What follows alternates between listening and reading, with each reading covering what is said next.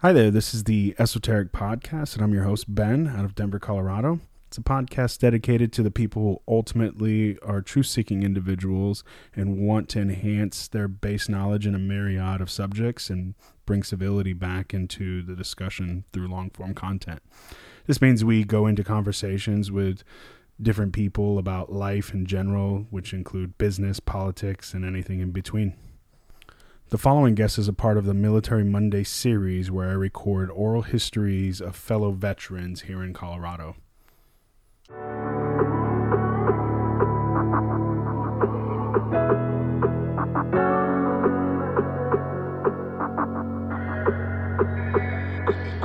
I'm rubbing shoulders with CEOs and millionaires.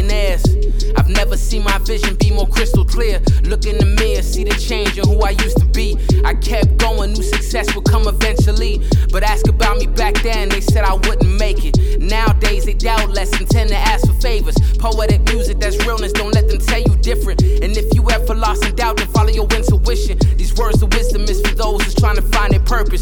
Don't be living just to die, cause only death is certain. I'm working hard so I can toast to my accomplishments. Cause see, I lost it all and I ain't been the same since. I'm more focused, more ambitious, more everything.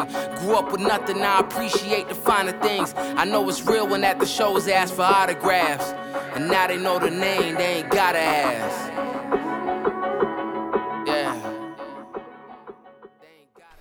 You know, first off, thanks so much, Bernie, for doing this. Um, I know it's awesome, honestly, to see the fact that you're a fresh, eager, and uh, always willing to learn something new um, as far as technology goes. Uh, it's awesome that you're 90 years old and on Zoom. um, so thanks for that. Um, without further ado, my first guest is Bernie Rogoff. Bernie Rogoff was the past commander for the Jewish War Veterans Post 344 in Denver, Colorado. And Bernie and I have known each other for about four years, five years now. And uh, Yeah. yeah, actually a little bit longer. And uh, we've we've become friends. I respect Bernie immensely for what he has done and what he continues to do for the community. And uh, I definitely want to be like him when I grow up. Um, just constantly being involved in stuff, and, and my passion is is the community. So, thanks for that, Bernie, and uh, welcome. It's uh, a privilege to share. Uh, you know, we old guys like to talk about our past. Uh, it gives us uh, yet another venue uh, to talk about who we are and what we are, and we don't get a chance to share that, but you're making that possible. And I'm glad to be, I feel privileged to be able to share. So, so tell me where where did you grow up, Bernie? Do you remember where you grew up, like back home, like in the East Coast and stuff? Let me start with East Coast. Uh, on the New Jersey shore, we had a little home in a little town called Lakewood, New Jersey, which was right on the Atlantic Ocean. And uh, in those days, there were only 71 million Americans. And uh, if we wanted to go to the ocean from the little town that we lived in, we could just go out on any highway and we'd never had a fear of anything happening to us, of anybody taking advantage of us as young kids. Uh, I wake up every morning, and my first prayer in the morning, beside my Hebrew prayer, is uh, Thank you, Lord, for opening my eyes in America. And uh, my memories take me back to that little town in Lakewood, New Jersey, uh, where I uh, grew up. I was born in Bayonne, New Jersey, which was a, uh, a polyglot town of uh, Irish and Polish and Jewish. And that's where I was born. And that were that those were my early beginnings until the time that I signed up to join and be, I didn't get recruited. I just signed up to join. My brother was fighting in Germany during the Second World War. I was 15 years old, and uh, it was called the Swiney Sanitarium. and uh, Dr. Swiney was about uh, six foot six and weighed 300 pounds. And uh, he, for $50, he delivered all the babies of the poor Polish and Jewish and Italian families. Uh, and he was quite a guy, but I was 13 pounds when I was born. And uh, my, my mother was asked, what are you on, what are you going to name your baby? And he, she said, well, he's got to be Bernie or Bernard. I don't care what the rest of his name is. Well, Dr. Swiney was this big guy, and I was 13 pounds at birth. So on my birth certificate and all my medical records and military records, my name is Bernard Swiney Rogoff. He put his own name in there as my middle name. So that's laughable. And it keeps coming up every time I, I have to fill out any papers. Uh, here's this Jewish kid with an Irish name.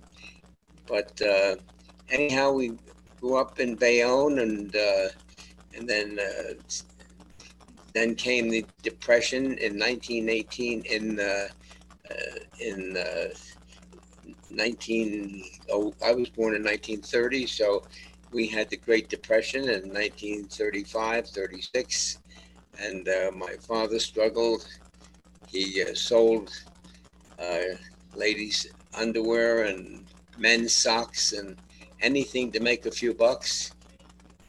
But uh, my brother was fighting in Germany, and it got to be 1948, 49. I was 40. I was actually 47. I was 17 years old, and I went down to Floyd Bennett Naval Air Station in Brooklyn, New York, and uh, signed up to join the Army Air Corps.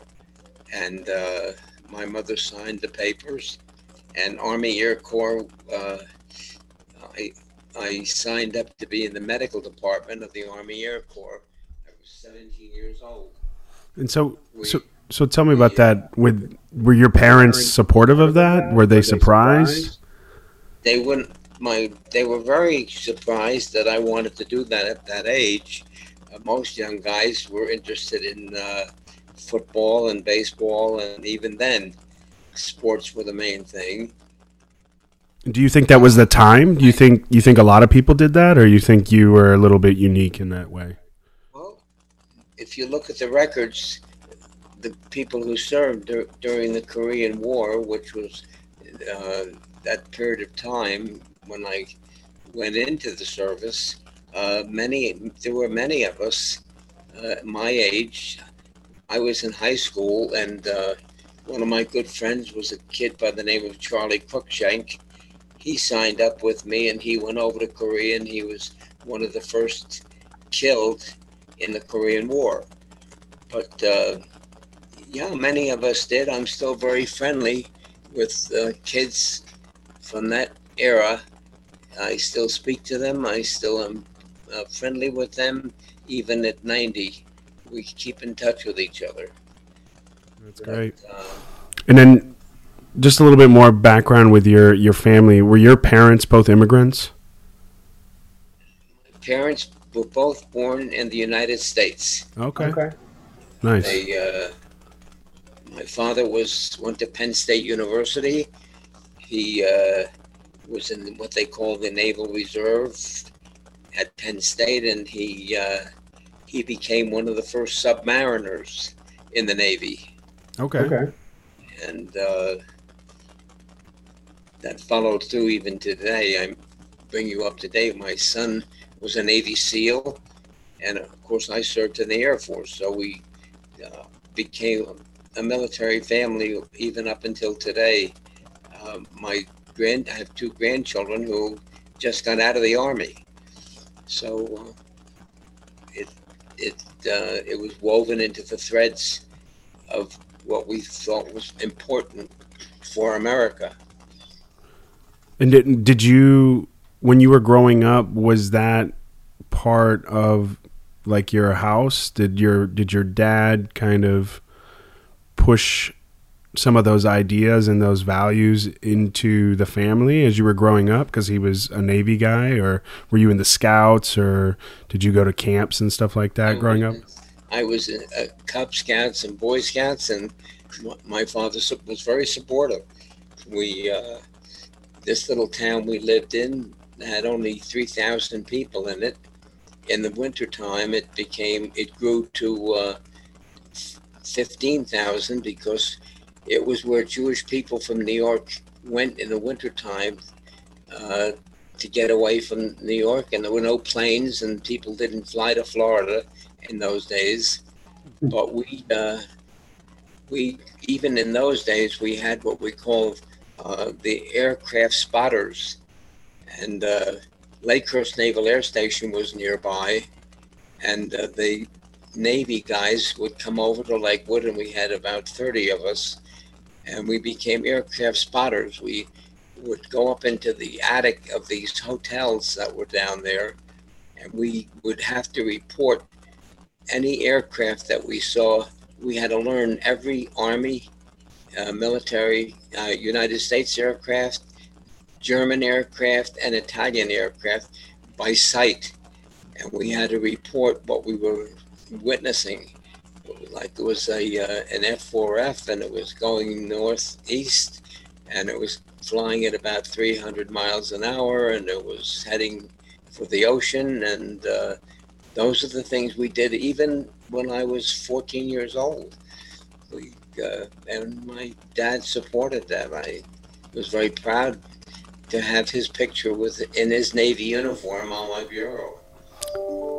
Do you think that um, that really got you intrigued about the military like having one your your father as an influence but then like being around stuff like that and seeing how that was interesting to you especially with the the air you know the planes and things like that uh, yeah that's that inspired me to uh, to go on and uh, when the time came for me to be able to get into the air Force, army air corps my brother at that time was fighting in Germany. He had just fought in Germany. The war was concluding.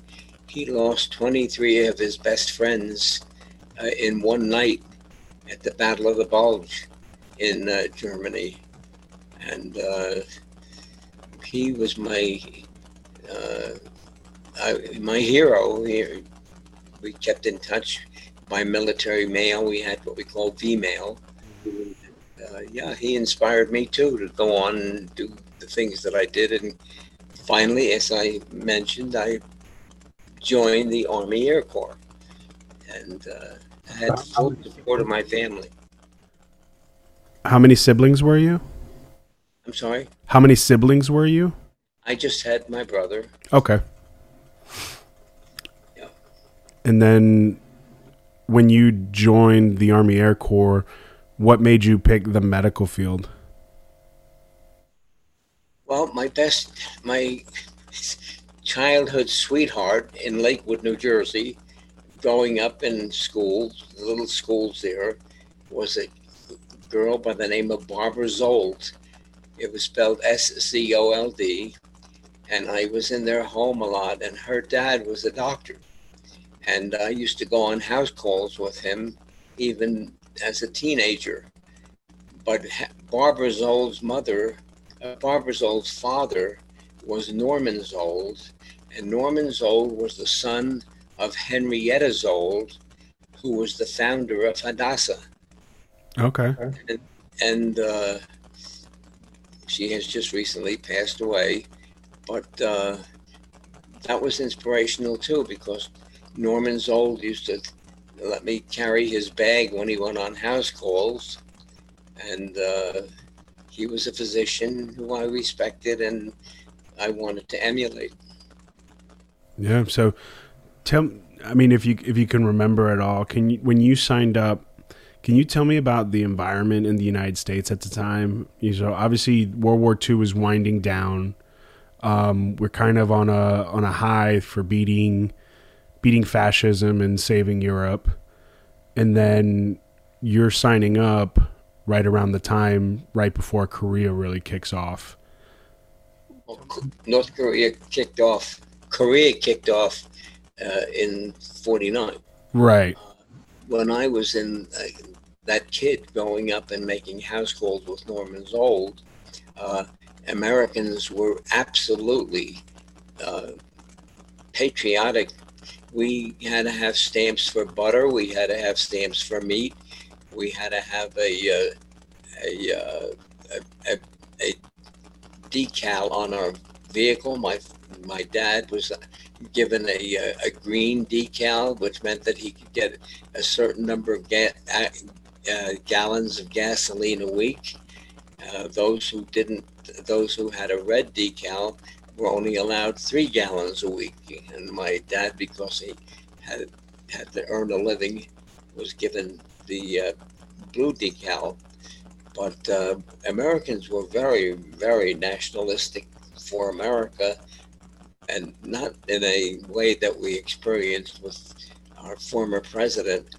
Uh, they just were patriotic and would do anything like what we did, climbing up to the roofs of these hotels and reporting aircrafts and uh, whatever it took.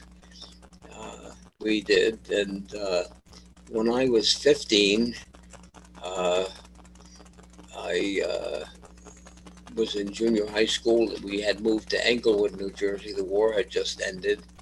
And um, one of my friends in high school, one of my baseball friends, and I signed up and we went uh, and worked on farms in Vermont to help the war effort. So we had to harvest the crops and do the things because there were not there was not enough manpower. So uh, I was doing that while my brother was finishing winding down the war in Germany. So we were very patriotic. America was there was no division, no left or right or red or blue or Republican or Democrat. Uh, we were, happened to be Democrats. Our president was Franklin Delano Roosevelt. We we're proud, proud of that guy. We had his picture all over the place. Do you do you remember a time recently that kind of felt that way that you felt during that time of part of your life where America was together? Do you recall any time here in the last 20, 25 years where America was like lock and step in the same way as a country? Well, America grew from 71 million to 330 million people. It became a, a polyglot. Our population came from all over the world. And for the most part, uh, we grew from the machine age into the uh, age of uh, high tech electronics. So we were bringing young men in from India and uh, wherever they could, we could get them. Companies like Dell and Microsoft brought the, these uh, brilliant young people in. So we started to have a mix of people. Uh, they were uh, American. They nobody ever spoke against the country, uh, and there was no div- divisiveness going on.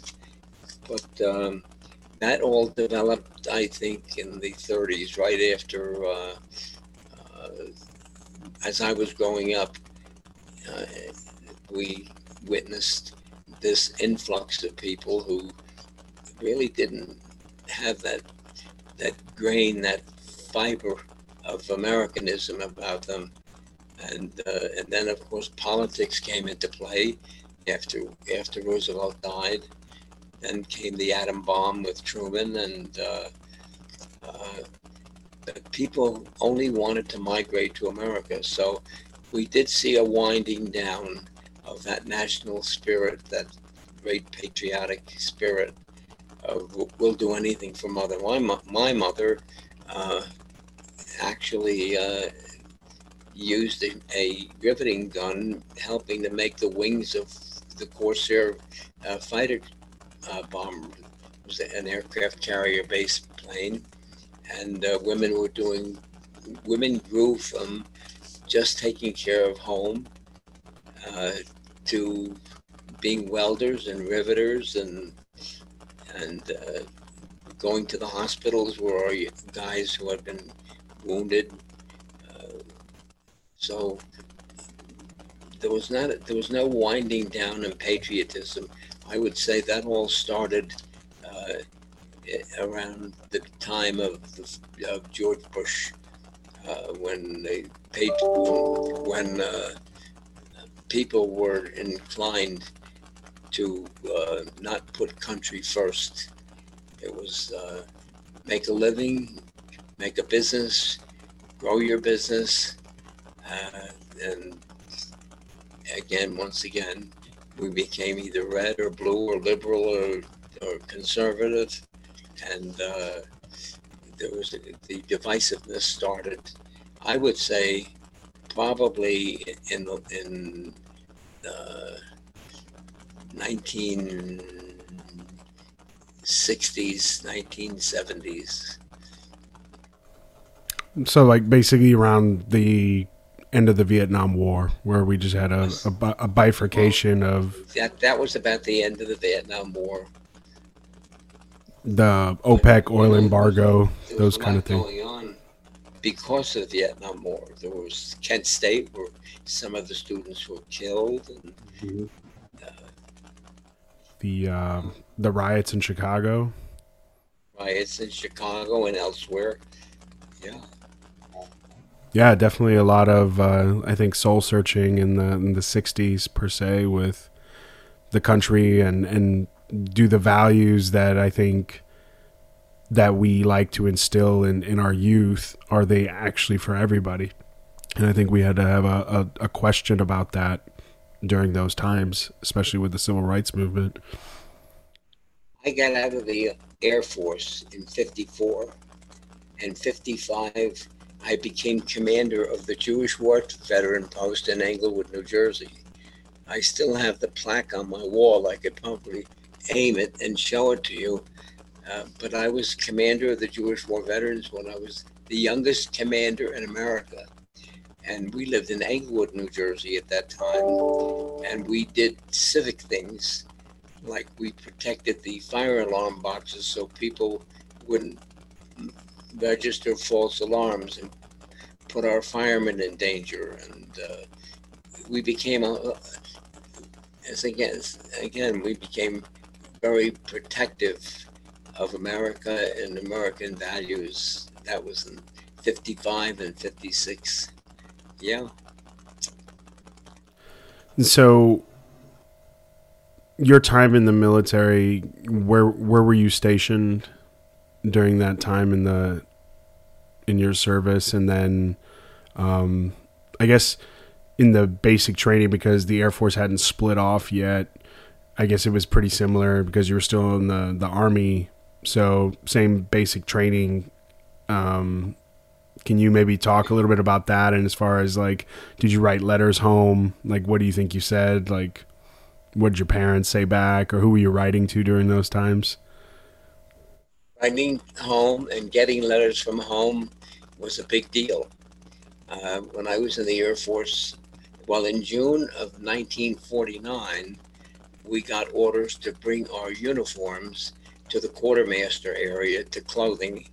I was stationed, I had been uh, uh, in the Air Force Reserve, or rather Air Force Army Air Corps. And we were told to bring our uniforms to quartermaster, and we did. And we turned in our khaki uniforms, and we were given the Air Force blue, and we were given a certificate that said we are no longer uh, going to be part of the Army Air Corps. We were now going to be the United States Air Force. And that was like, I was stationed in Tampa, Florida, at MacDill Air Force Base. Uh, and uh, I was in the medical department doing urinalysis and all that other stuff, that the mundane stuff. And then uh, uh, I got orders to go to uh, Brooke General Hospital in San Antonio, Texas. And I was enrolled in medical school at Brooke General Hospital.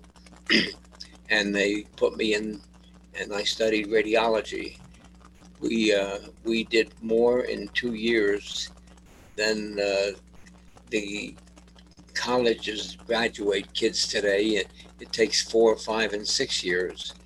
But we went to school from six o'clock in the morning until 10 o'clock at night, and it was seven days a week. Uh, so that's what I did. I, I studied radiology. I was cert- certified. I went back to MacDill Air Force Base in Tampa, and I became part of the cadre of MacDill Air Force Base Hospital for the remainder of my time in the Air Force.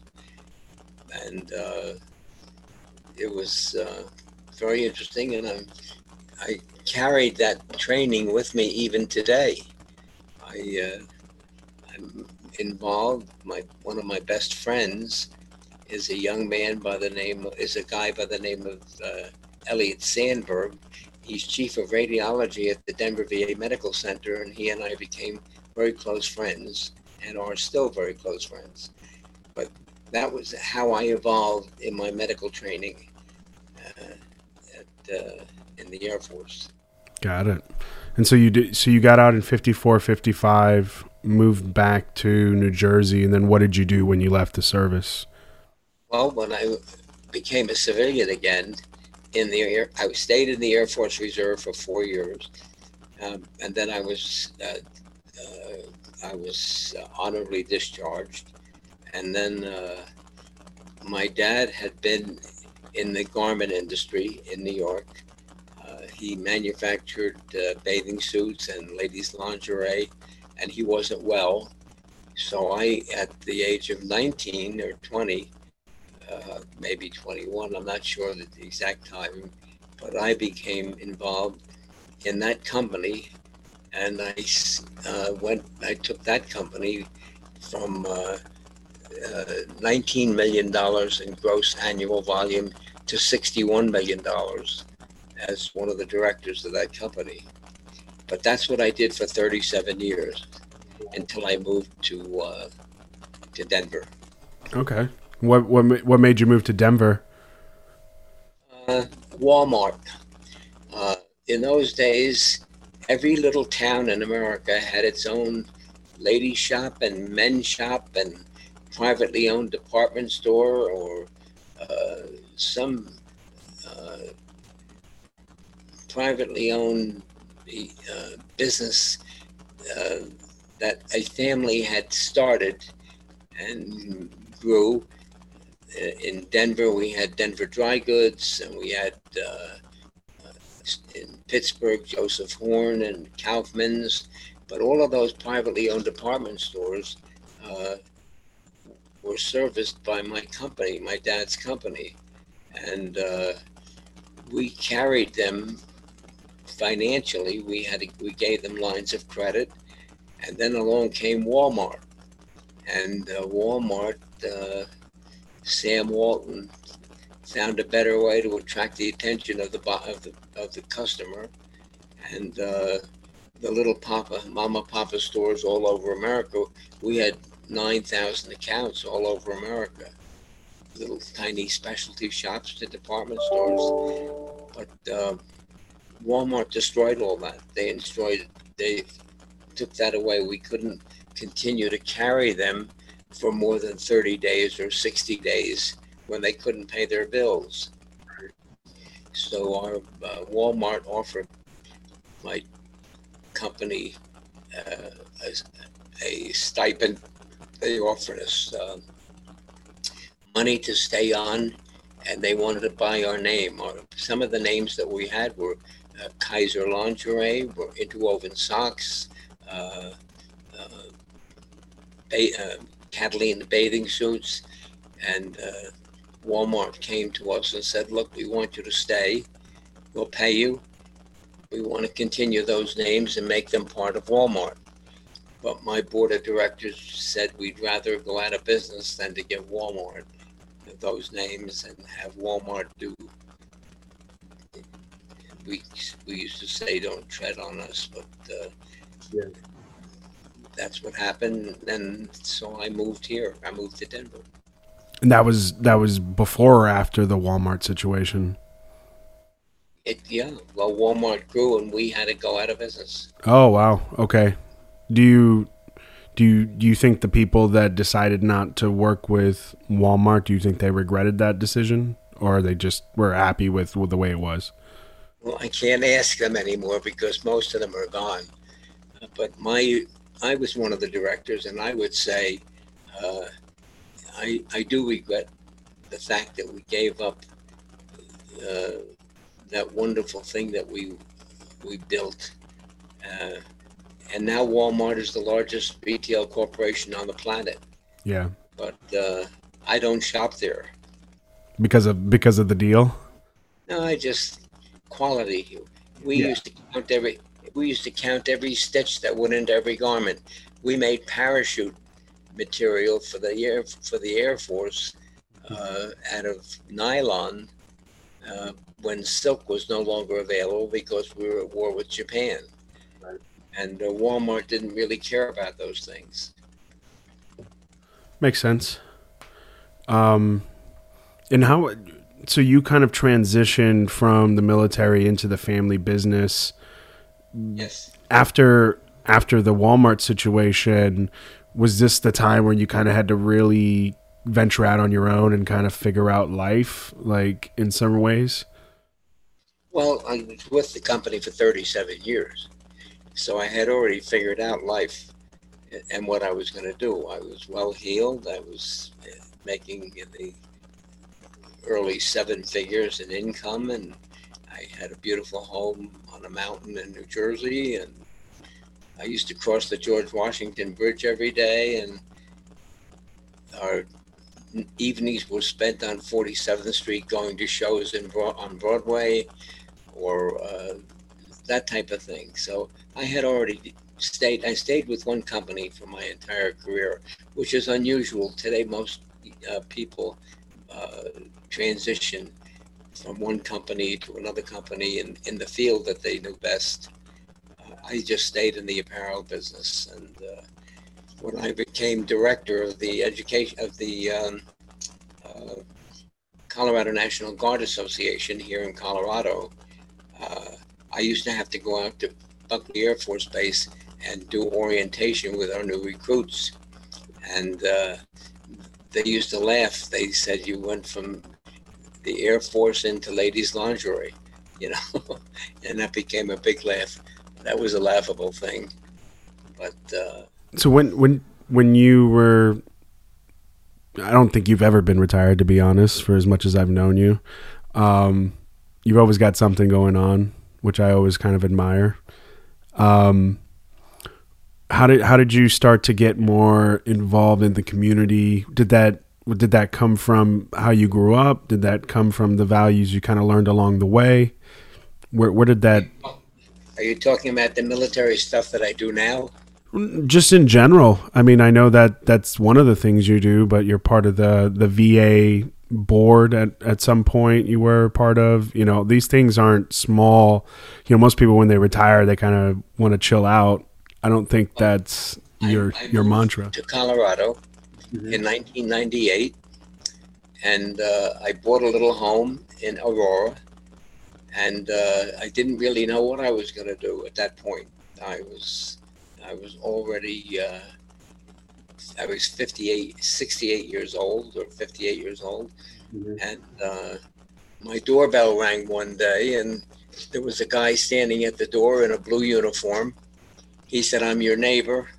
I'm General Tom Ferraro. I'm out of Buckley Air Force Base. I'm a United Airlines pilot, and I flew F-16s. Uh, I said, "That's really great. I'm, I'm so happy that you rang my doorbell." I said, "What can I? Why are you here?" He said, "I'd like you to have lunch with me. Uh, we have a need. We know that you were in the corporate world, and our our Colorado National Guard is like uh, 43rd in the in the nation." Uh, and uh, we need some help. We need to raise money so that we can bring defense contractors to Colorado, uh, so that we can see what the new assets are for Army and Air Force. And uh, would you have lunch with us? So I quickly went upstairs and got dressed, and they took me to lunch at the uh, at the Bent Noodle, and uh, the governor uh, was there, and the uh, the commanding officer of Buckley Air Force Base, Dave Sprinkle, was there, General Sprinkle, and and he was there. And I said, "What what can I do for you? What is it that you want from me? I haven't been in the Air Force uh, for all these years, and but I'm I'm willing to listen." They said we need somebody to become director of the National Guard Association, and uh, work with the governor and get Colorado out of the doldrums. So I said yes, I will do it, and I became director, and uh, I uh, immediately started to raise money and bring companies like uh, Sikorsky and Lockheed and and uh, many many I had about 30 major defense contractors came to Colorado for our our uh, our very first uh, conference. They brought their wares with them. They they uh, we had eight or nine of those conferences where we raised I raised over uh, two or three million dollars uh, to get Colorado to where they are now. We are the the number two in the nation. We just got the designation of space headquarters for Space Command, but that was the beginning, and I, I was part of that, and uh, and I just kept doing. It. I, I then I was asked to go on the board of the VA Medical Center, the old hospital up in uh, on Clermont Street. So I said I would do that as veterans advocate to help establish the protocols for the care of our veterans. My medical uh, background helped me in that regard. And then I was asked to become commander of the Jewish War Veterans. We had uh, we used to get 11 men at a meeting and maybe have a guest speaker. Now we get 30 to 40 men at a meeting, or people at a meeting, and we just recently had a Zoom meeting with a young woman by the name of Ariel Sandberg, She's 25 years old and she's in the Lincoln Project in Boston now. She the carries the highest uh, security rank in the nation, uh, and she worked on SpaceX and she Orion and the other space uh, rockets. That's what she does. But I became active in all those things, and that all began with this meeting that I had with uh, General Sprinkle and General Ferraro, and uh, and I just have kept doing it. I'm winding down a little bit now because I had a, a fall and I uh, and I'm 90 now, so uh, I just don't have the uh, the fiber in me anymore to, to do as many hours a day. Yeah, no, I totally understand. I mean, you're allowed to take a little bit of break nowadays. Um, What's your? I'll tell you one story. We were going to uh, make. I had to make a speech, and Ed Perlmutter, our congressman, was going to make us make the speech, and I was going to introduce. And I was on the stage up on Colfax Avenue in Denver, and we were waiting for Ed Perlmutter. He was late, and sitting on the stage next to me, waiting for Ed Perlmutter, was this black guy and uh, he and I started to talk to each other. And he said, "I, uh, my name is uh, Barack Obama. You know me. I'm running for office. I want to become president of the United States." And I said, "Sure." And uh, we talked, and uh, he said, "If I become president, what is the one thing that your 450,000 veterans in Colorado need most?" And I said, "We need 850 million dollars." so we can build a new hospital because the hospital we're using now is a dungeon. He said, I promise you, if I win and I'm, when I'm inaugurated, uh, count the days.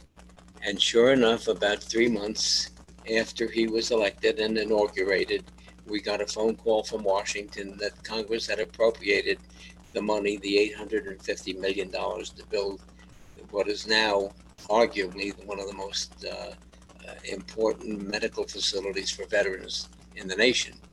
So those are part of my memories and that I participated in. And uh, I have his picture with me on the wall of my office uh, because then I'm very proud of the fact that I met this guy who became the first black president of the United States and uh, and he helped build that hospital. And yeah, I have all those memories that I cling to. They sustain me. What um, so what do you think about the VA today versus the VA that you knew from before, and the improvements that you've helped bring about here in Colorado, in that sense for the VA and the VA as a whole? VA is is is actually uh, has taken more hits uh, from unknowing people. I I was on Channel Nine News with a woman who said she had a, a 35 letters from people, veterans who were disenchanted and who complained about the care they got at the VA. She had, and she waved the 35 letters. We were on the air, and uh, I said, "Madam, you have 35 letters." I said, are you good at math? And she said, well, I don't know why. She said, uh, I said, well, we have 98,000 patients who are happy, and you have 33 letters of discontent. Uh, and that speaks for itself. We have one of the finest medical facilities, perhaps in the world, beside Houston, uh, in the world, uh, to care for our veteran population and I they saved my life. So I'm, I'm absolutely proud of the VA and everything that they do. Our director is an amazing guy, and and all the other people who came before him are truly wonderful people, very knowledgeable, well equipped. Yeah. And so, you know, you've done quite a bit in your time. Do you do you care about legacy at all or like what people think of you? I never participated in the things that I do with the thought in mind that I want to be remembered for it or that I was going to be given any special recognition. Uh, that was never part of what I did, and it's not part of what I do now. And when I when I teach young people today, I'm uh, I form the uh, with another guy. I formed the Education Foundation of the Colorado National Guard in 2003 uh, because our, our National Guard gets little recognition uh, from the general population who doesn't really know what the National Guard does. Uh, and uh, I became very much involved with providing tuition assistance for men and women and uh, and their offspring of the Colorado Na- of National Guard families, of which there six thousand in Colorado. But uh, since 2003, I just went over the million two hundred thousand dollar mark, and have sent over 600 children of Colorado National Guard families to college. Uh, that's my legacy. Uh, I, I one day was sitting at my desk at headquarters uh, when I had just become like a couple of years into becoming director, and I was thinking about the E2s and E3s who were having a problem. They didn't have cars. They were required to get to headquarters, go to drills, do the things they needed to do. So I met with the RTD board. Uh, our transportation authority for the state of Colorado, for northern Colorado, and I said you need to give these military, whether they're active duty or transients, free rides. They should be able to ride free on any conveyance of RTD, whether it's to the airport or to the to a game or to military to a drill or a meeting. They need to ride free. Well, uh, by unanimous consent. They voted and voted to start the ride free program uh, so that all military, if they carry the military ID, uh, uh, they ride free. That's my legacy. If you uh, if you log on to Bernie Rogoff RTD free rides, uh, they miscalculate. They call me Brigadier General Bernie Rogoff.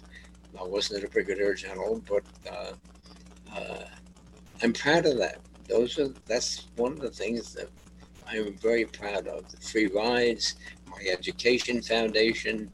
Uh, I'm in the middle of that every day of my life um, at my desk. Uh, it, it keeps me going. Instead of uh, lingering in a doctor's office, I'd rather be doing that. Yeah. With, you know, as you're passing the torch on to other folks, in the future, what would you like to see continue to be built on, like what you've kind of started?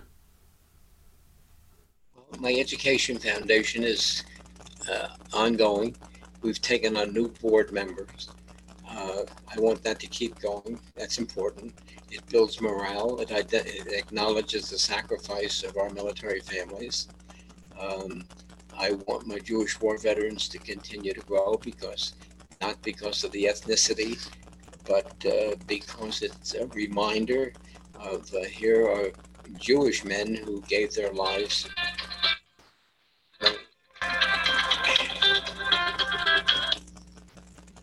Who um, gave their lives. We lost uh, over 3,000 Jewish warriors in our wars. Uh, I'm anxious to uh, keep that in front of the as a, an historical uh, fact. Uh, my work on the VA hospital, I so proud of that hospital now.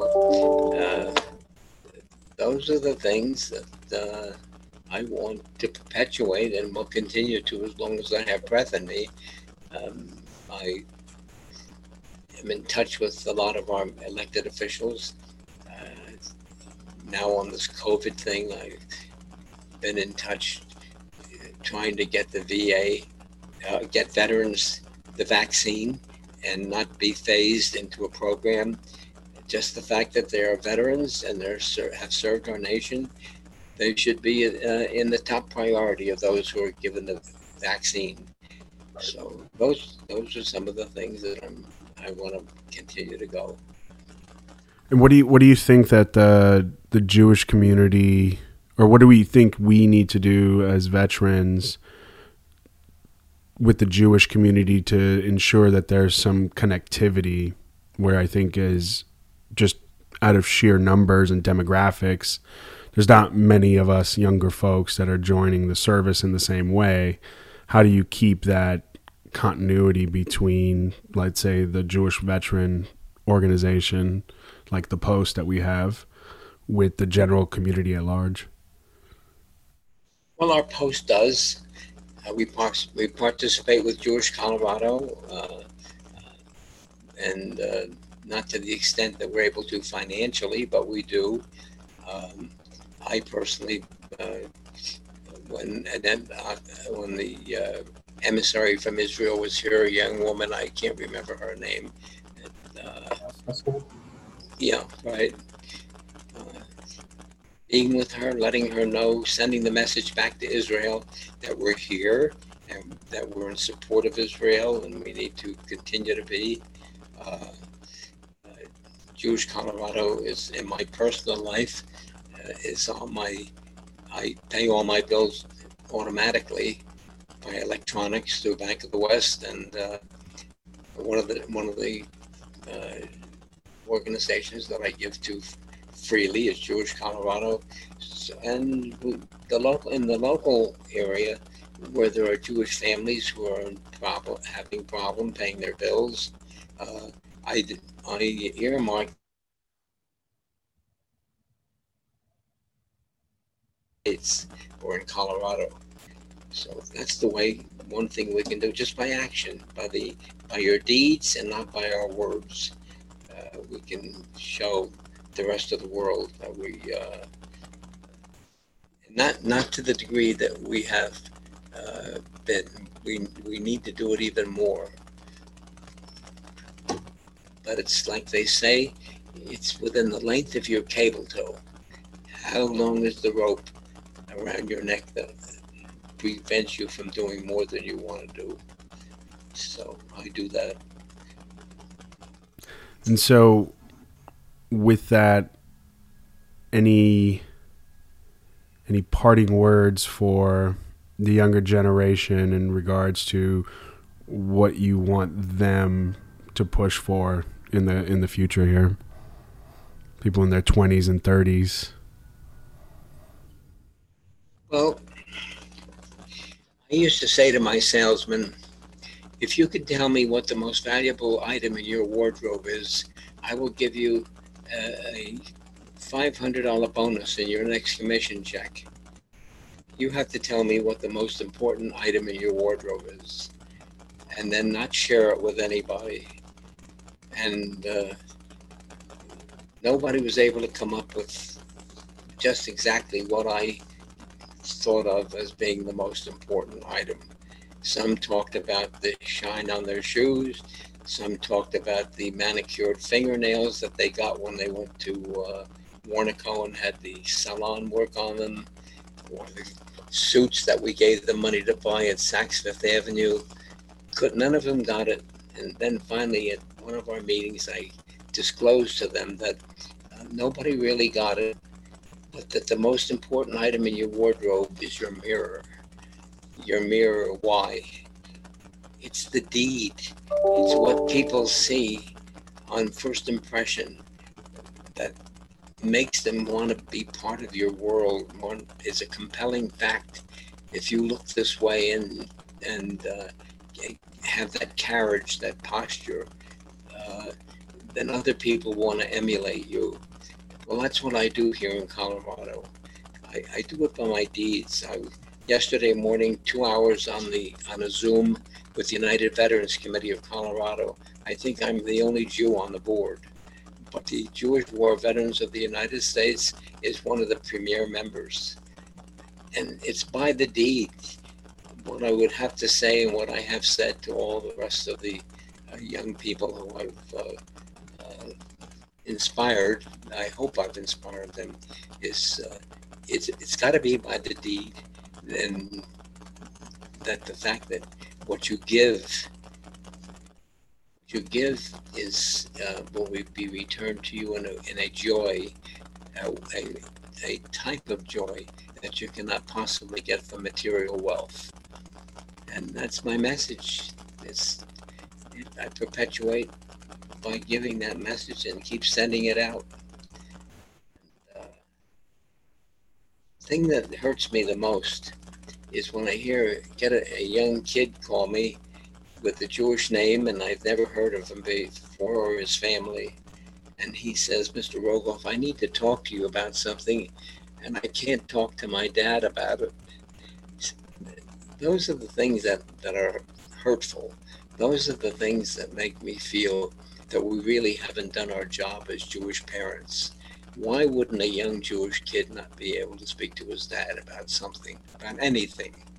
So I go out of my way and I go back to that family and I make sure that I uh, I close the gap.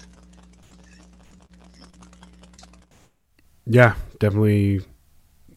I've always led by example in my book, and I always appreciate that about you. And uh, also, there's a there's a little bit of that stubbornness too. I think you, I think you need a little bit of both empathy and stubbornness to get things done in the world, and I think you definitely have both. So. You know, this friend of mine who happens to be the director of uh, imaging at the VA, Elliot Sandberg, it's his daughter who uh, we did the Zoom meeting with with the uh, JWV.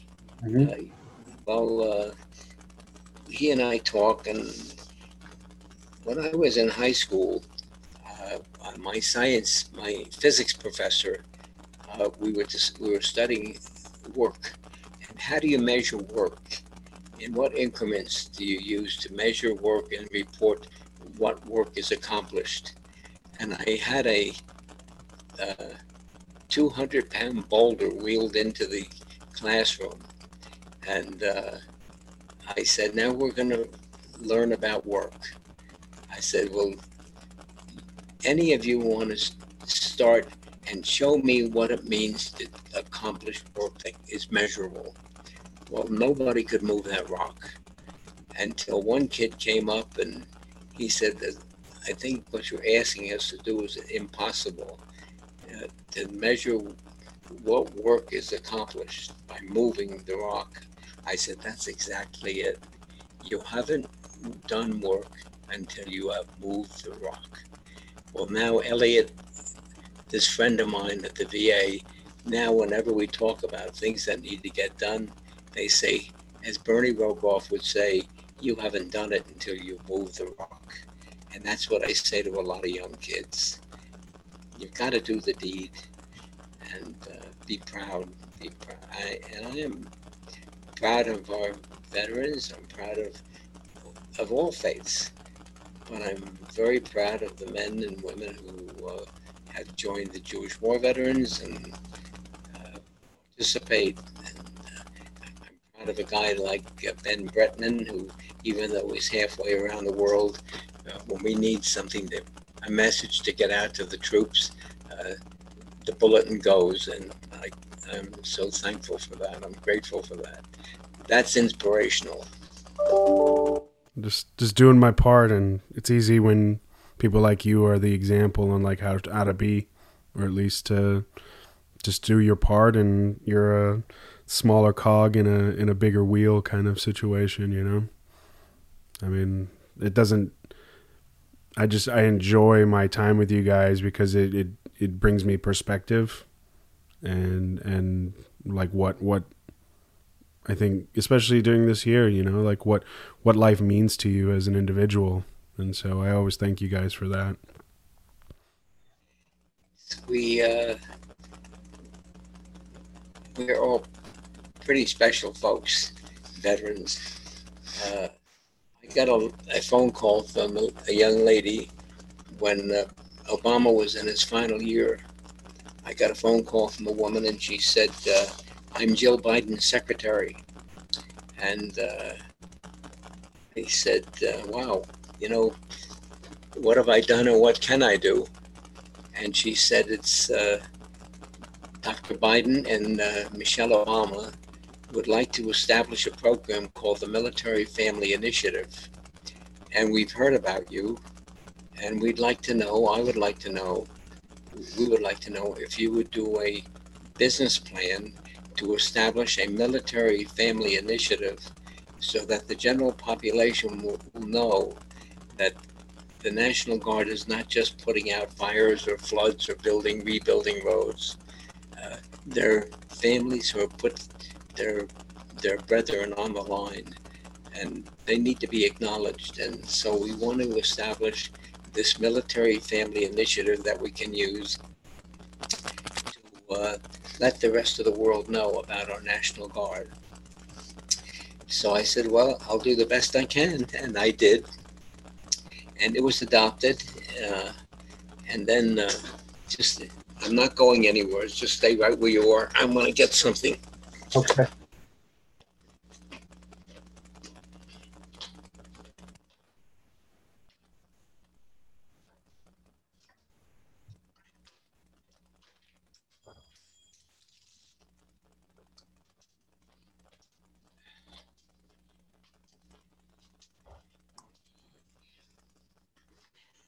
And then one day, I got a letter in the mail, and it was in a green envelope, pale green stationery, and uh, it had a stamp on it, and it was from the White House. And I had only had, I had few letters from the White House, but White House letters do not have a stamp on them. Uh, they're what they call, they get franked.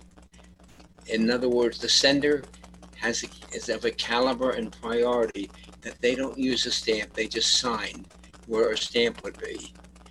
And uh, Gene and I opened the letter. I don't know if you're going to be able to see this. I can see the letter. Oh, I see. I see. Uh, the first lady signed it. Yeah, I can see. There it is. Oh, okay, got it. Oh, okay. So this letter we opened quickly, and it's from Michelle Obama. Yeah. And it's a personal letter, and it says, "Dear Bernie, thank you, thank you for taking the time to share your ideas with me. I truly believe that all Americans have a role to play in supporting our honoring our military families, and it is always had always helpful to receive suggestions about how best to serve our troops, veterans, and their families. And signed Michelle Obama. And uh, one letter like that, or one letter from a kid who says, I have epilepsy and you helped me graduate from college, or one letter who says, Mr. Rogoff, when you gave me money to stay at Colorado State when my dad was deployed to Afghanistan, you made it possible for me to continue in college. And the next time you speak to me, you can call me doctor. That's why I do what I do. Yeah. You've touched a lot of people in, in many ways, I'm sure. And um, I'm sure that it's a combination of things, you know, how you were how you were raised to the values that you kind of created for yourself along the way and you know, I think your generation is is is unique in a sense that you guys probably went through some of the the most hardship as a generation growing through the depression, World War II, Korea. Some people if they were still doing a career, Vietnam started in the early 60s, you know. Um, being in that time frame uh, that generation sacrificed a lot and I think for me anyway, the the biggest takeaway from from you guys is how you treat people. I think, and when you run a business, you know, obviously I'm very different as far as the business from where you were, what you were doing to what I'm doing right now. But I, I try to treat people as if they were, you know, the same as you know in my squad or my team or anything else. You know, because at the end of the day, you have to rely on each other and if you can't rely on each other in that that way, then what's the point of of moving forward with people if they don't feel safe and secure and knowing that you got their back? And so that's kind of definitely what I take from you guys. Well, we have learned as Americans what it means to have a leader who has no empathy, who cannot experience what it feels like to walk in tight shoes or put the uniform on and put their lives on the line. And when asked, who among you will serve, they said, send me. We've just come through a terrible four years, and we're hoping that that will go away now with this, our new president. And uh, I will continue to preach, not because it's a political thing, uh, empathy and feelings and uh, and deeds and uh, this meeting that I'm experiencing now with Ben Bretman from halfway around the world, uh, letting me talk about it, uh, is I can't express in words what it means to me, and I want to say thank you.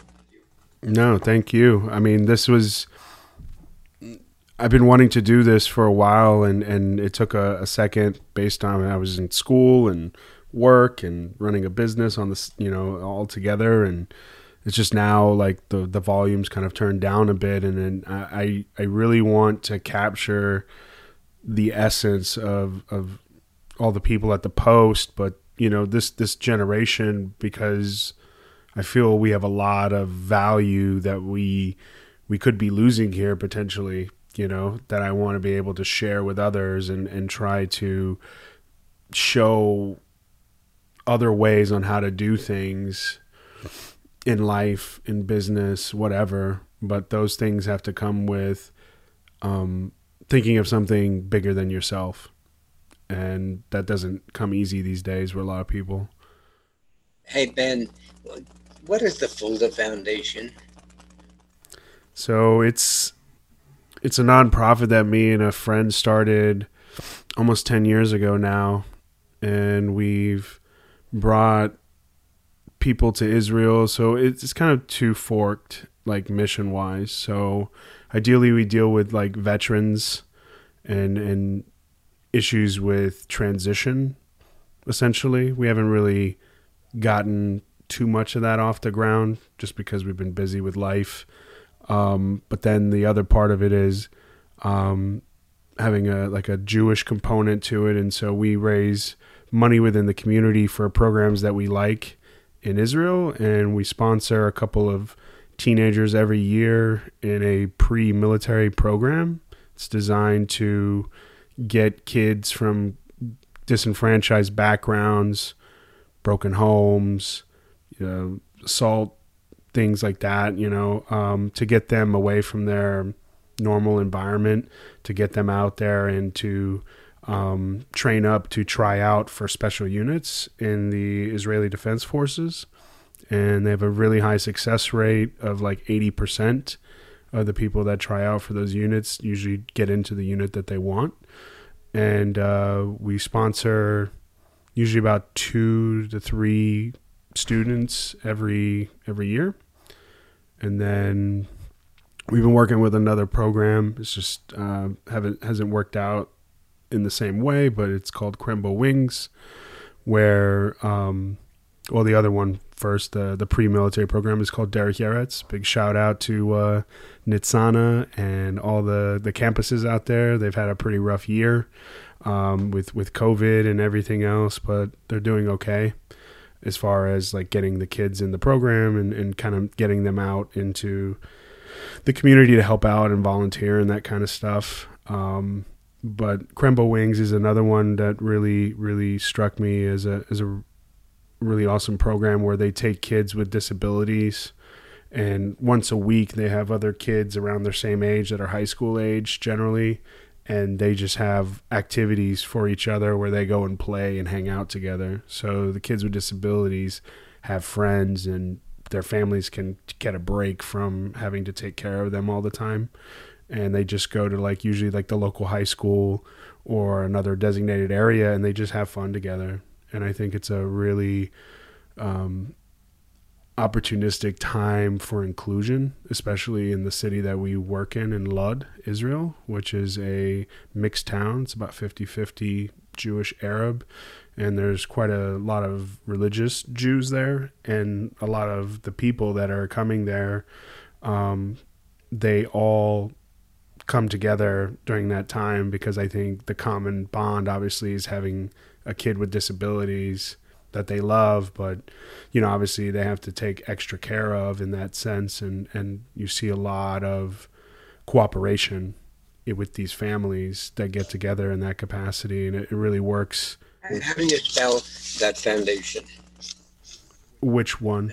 The the one that takes care of deprived kids that are kids that are struggling or yeah, so the, the, the, the one with the pre-military is Derech Eretz, and I can send you an email with their their videos and stuff. the names. Yep, we'll do. And then there's Krembo Wings, and they're just amazing programs where I think they they teach kids the value of inclusion and to accept people for who they are, whether it's a disability, whether it's a different you know ethnic background or whatever you know. Um, and I think you just get more out of life when you have an open mind in that sense. And uh, that teaches those kind of values to kids regardless of what side of the you know the tracks you grew up on. And i think that's important. Very important Ep- empathy is a, is a word that we uh, don't teach in our schools. Uh, it's one of the words that we don't exemplify. Uh, and uh, we talk about that a lot.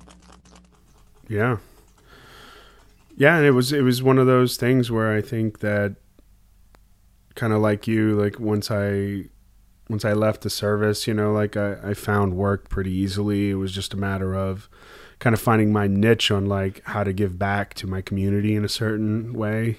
And I kind of found that through philanthropy and volunteering and stuff. And so when I talk to people that are transitioning, I always tell them, I'm like, listen, education is number one. Hopefully they have it done already because most of my friends are retiring from the service, you know, 20 years plus. Uh, but you know, after that is just finding a niche, either whether it's faith based or you know something they care about, whether it's other veterans, whatever. But just get involved in community because it's going to be tough to kind of be out there on your own initially and kind of reintegrating back into society. And I think uh, we we try to do that as as a as a as a society, but I just don't think we have the the capacity as a whole. I think veterans just have to take care of veterans in that sense and kind of push the initiative. Folda Folda in, embraces as all those different aspects. Uh, it's a, a conglomerate uh, organization as, as a nonprofit. Yeah, I mean, we don't particularly care about anything like that. Like we brought, we had a couple service projects in in Israel, and we brought like almost over twenty something volunteers, and I would say more than half were actually not Jewish. They just wanted to come see Israel for what it is, and kind of enjoy that time there and and see how this country is constantly changing, and you know, obviously things are like anywhere else in life, up and down, but uh, you know the people are resilient and. Uh, you shouldn't judge a book by its cover. You definitely should get there and, and kind of figure things out on your own. You know, I just provide the, you know, the trip or that kind of thing in that sense. Um, what's really been interesting for me is being part of the the JCRC, the Jewish Community Relations Council, and uh, representing the the Jewish war veterans um, in that capacity. One because I just think one I'm younger than most folks, but secondly, um, I think the military is bipartisan, you know, in a sense of support, right? And so getting in touch with our local legislators to be able to help bring them to Israel to kind of hang out and, and see the country, um, but then also kind of create a bond with these folks. You know, I still keep in touch with quite a number of folks that I went on a trip with almost four years ago now. Um, and I intend on, um, you know, going on the next trip, hopefully next year, to take the next batch of new legislators that you know we would like to to participate in the in the trip with um, to go because it's an inspiring trip, and I think it helps them at least listen to the other side of the aisle. May not agree with anything that's being said, but at least they have a a relationship already established that isn't based on work. And I think that's important. Well, um, nonverbal communication is more powerful uh, sometimes than the written word or the, or the spoken word. And uh, I look in your face now and uh, the message I'm getting is really inspiring, and I'm grateful for this opportunity. Um, there's probably more that I could tell you, but uh, I think I've shared pretty much what it is you're trying to impart to the rest of the world, whoever's going to see this or hear this. You know, I want to say one more thing. I, I have a hero a military hero beside the military heroes that uh, uh, gave money to preserve what became a democracy during the revolution. But uh, my hero is John McCain. Uh, he's not a Democrat, but he didn't have to be a Democrat. Uh, and uh, he, I borrowed a speech that I made on one of the Sabbaths at Temple Sinai, and I used his speech, what he wrote, and uh, it's really pretty special what he said uh, about Americans, and it could apply to any any ethnicity or any religious group. Uh, he was a real hero, uh, in, inspiring guy. So. Uh, if I, if you needed to say who who made you feel that you have honored the traditions, the wonderful things about America. I would say John McCain is one of those guys. Uh, no, I, I completely agree. I think he uh, exemplified a, uh, I think, an openness in in in our society where the he got out of a deathbed to, to vote for what he believed in. Hold on a second. Yeah. Hold on a second.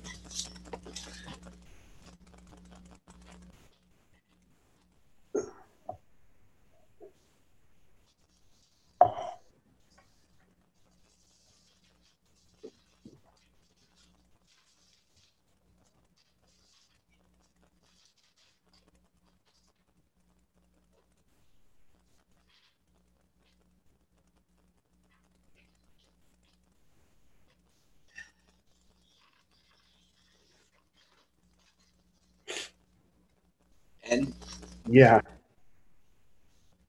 this country, this big, boisterous, brawling, intolerant, wrestling, restless, striving, daring, good, and magnificent country needs us to help and thrive. Get this a little bigger.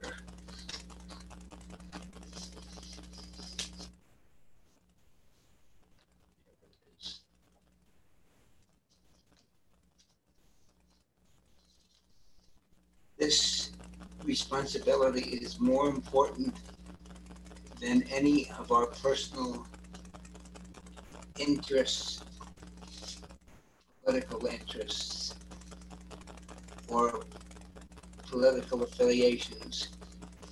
We are serve the servants of a great nation, a nation conceived in liberty and dedicated to the proposition that men are indeed created equal. More people have lived free and prosperous lives here than in any other nation on the planet. We have acquired unprecedented wealth and power because of our governing principles and because our government uh, defended the principles, those principles. America has made a greater contribution than any other nation in the international order that has liberated more people from tyranny and poverty than ever before in history. We have been the greatest example the greatest supporter and the greatest defender of that order. We aren't afraid. We don't covet other people's wealth. We don't don't hide behind walls. We we build we breach them we are a blessing to humanity. And so, on this Shabbat, let us all remember that it has been the veteran who bore the battle. Shabbat Shalom, God bless you all. That was my speech on Veterans Day. This year or another year? This year. This year. Yeah. Was it when they when the, The rabbi, the rabbi, let me do it by Zoom, and uh, so that's one uh, one more inspirational thing for me. I think of that man getting out of a deathbed, knowing that his he's in, in the last 24 hours of his life he went to Florida, to Washington because he knew that uh, millions of Americans would lose their right to good health. And uh, yeah, I remember that where he gave the, the thumbs down, walked yeah. into the hall. Um, you know, I think there's you know like being being a patriot. Obviously, is I think it's different for us than the average person. But secondly, I think being a patriot also means questioning things when your government is going in the wrong direction. We need to. We need to. I'm vocal. People call me the.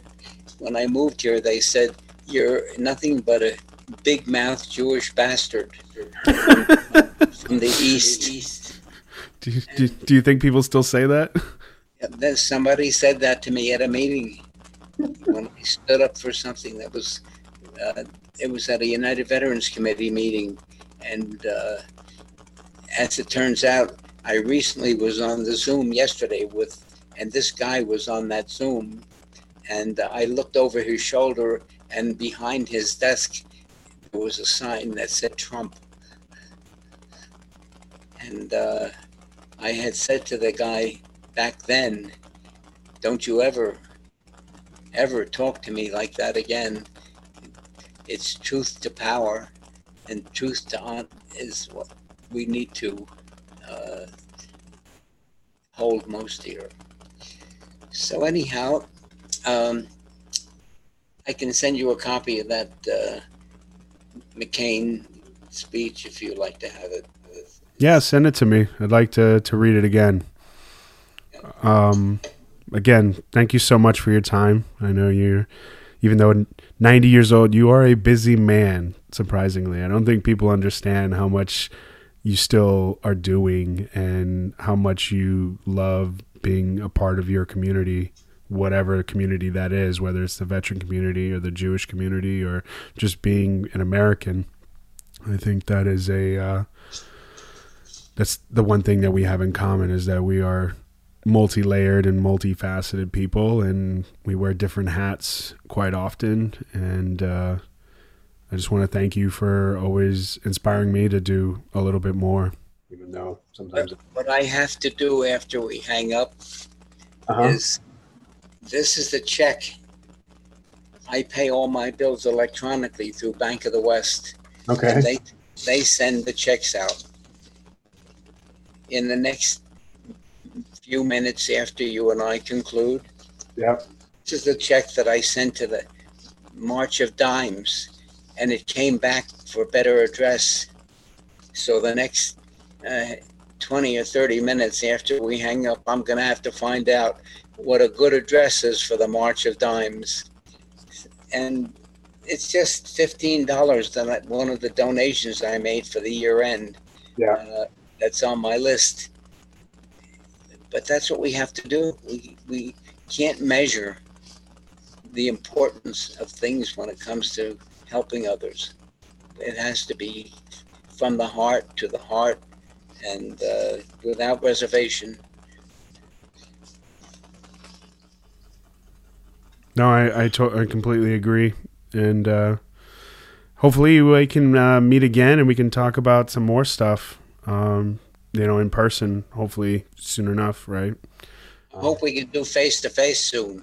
Yeah, absolutely. I, I, totally agree. I'm I'm missing you guys, and you know I'll be gone till probably around April. So, um, but Godspeed. I. Uh, What's happening where you are? Will you get a vaccination? Uh, I don't know until I probably get one when I get back, if anything. So.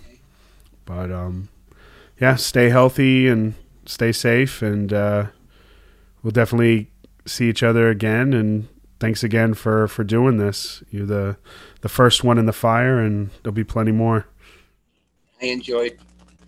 I really enjoyed. I looked forward to it, and uh, Gene was wondering why I was squirming in my chair at ten minutes to ten. And then I wasn't, I said, I don't know if he was going to call me or I was going to call him, but I'm not going to wait. so. No, I was, we were good to go. But thanks again. And uh, yeah, we'll keep in touch and we'll see more folks uh, doing more interviews as well. So I have I have one more thing I want to share with you. Okay. okay, Jean is a licensed clinical social worker.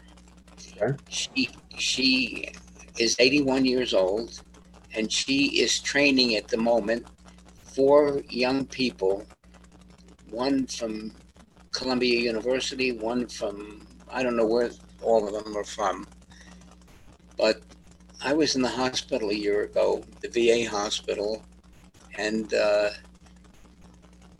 Jean was invited to attend a ceremony where she would be made a pioneer in the uh, National Order of Licensed Clinical Social Workers.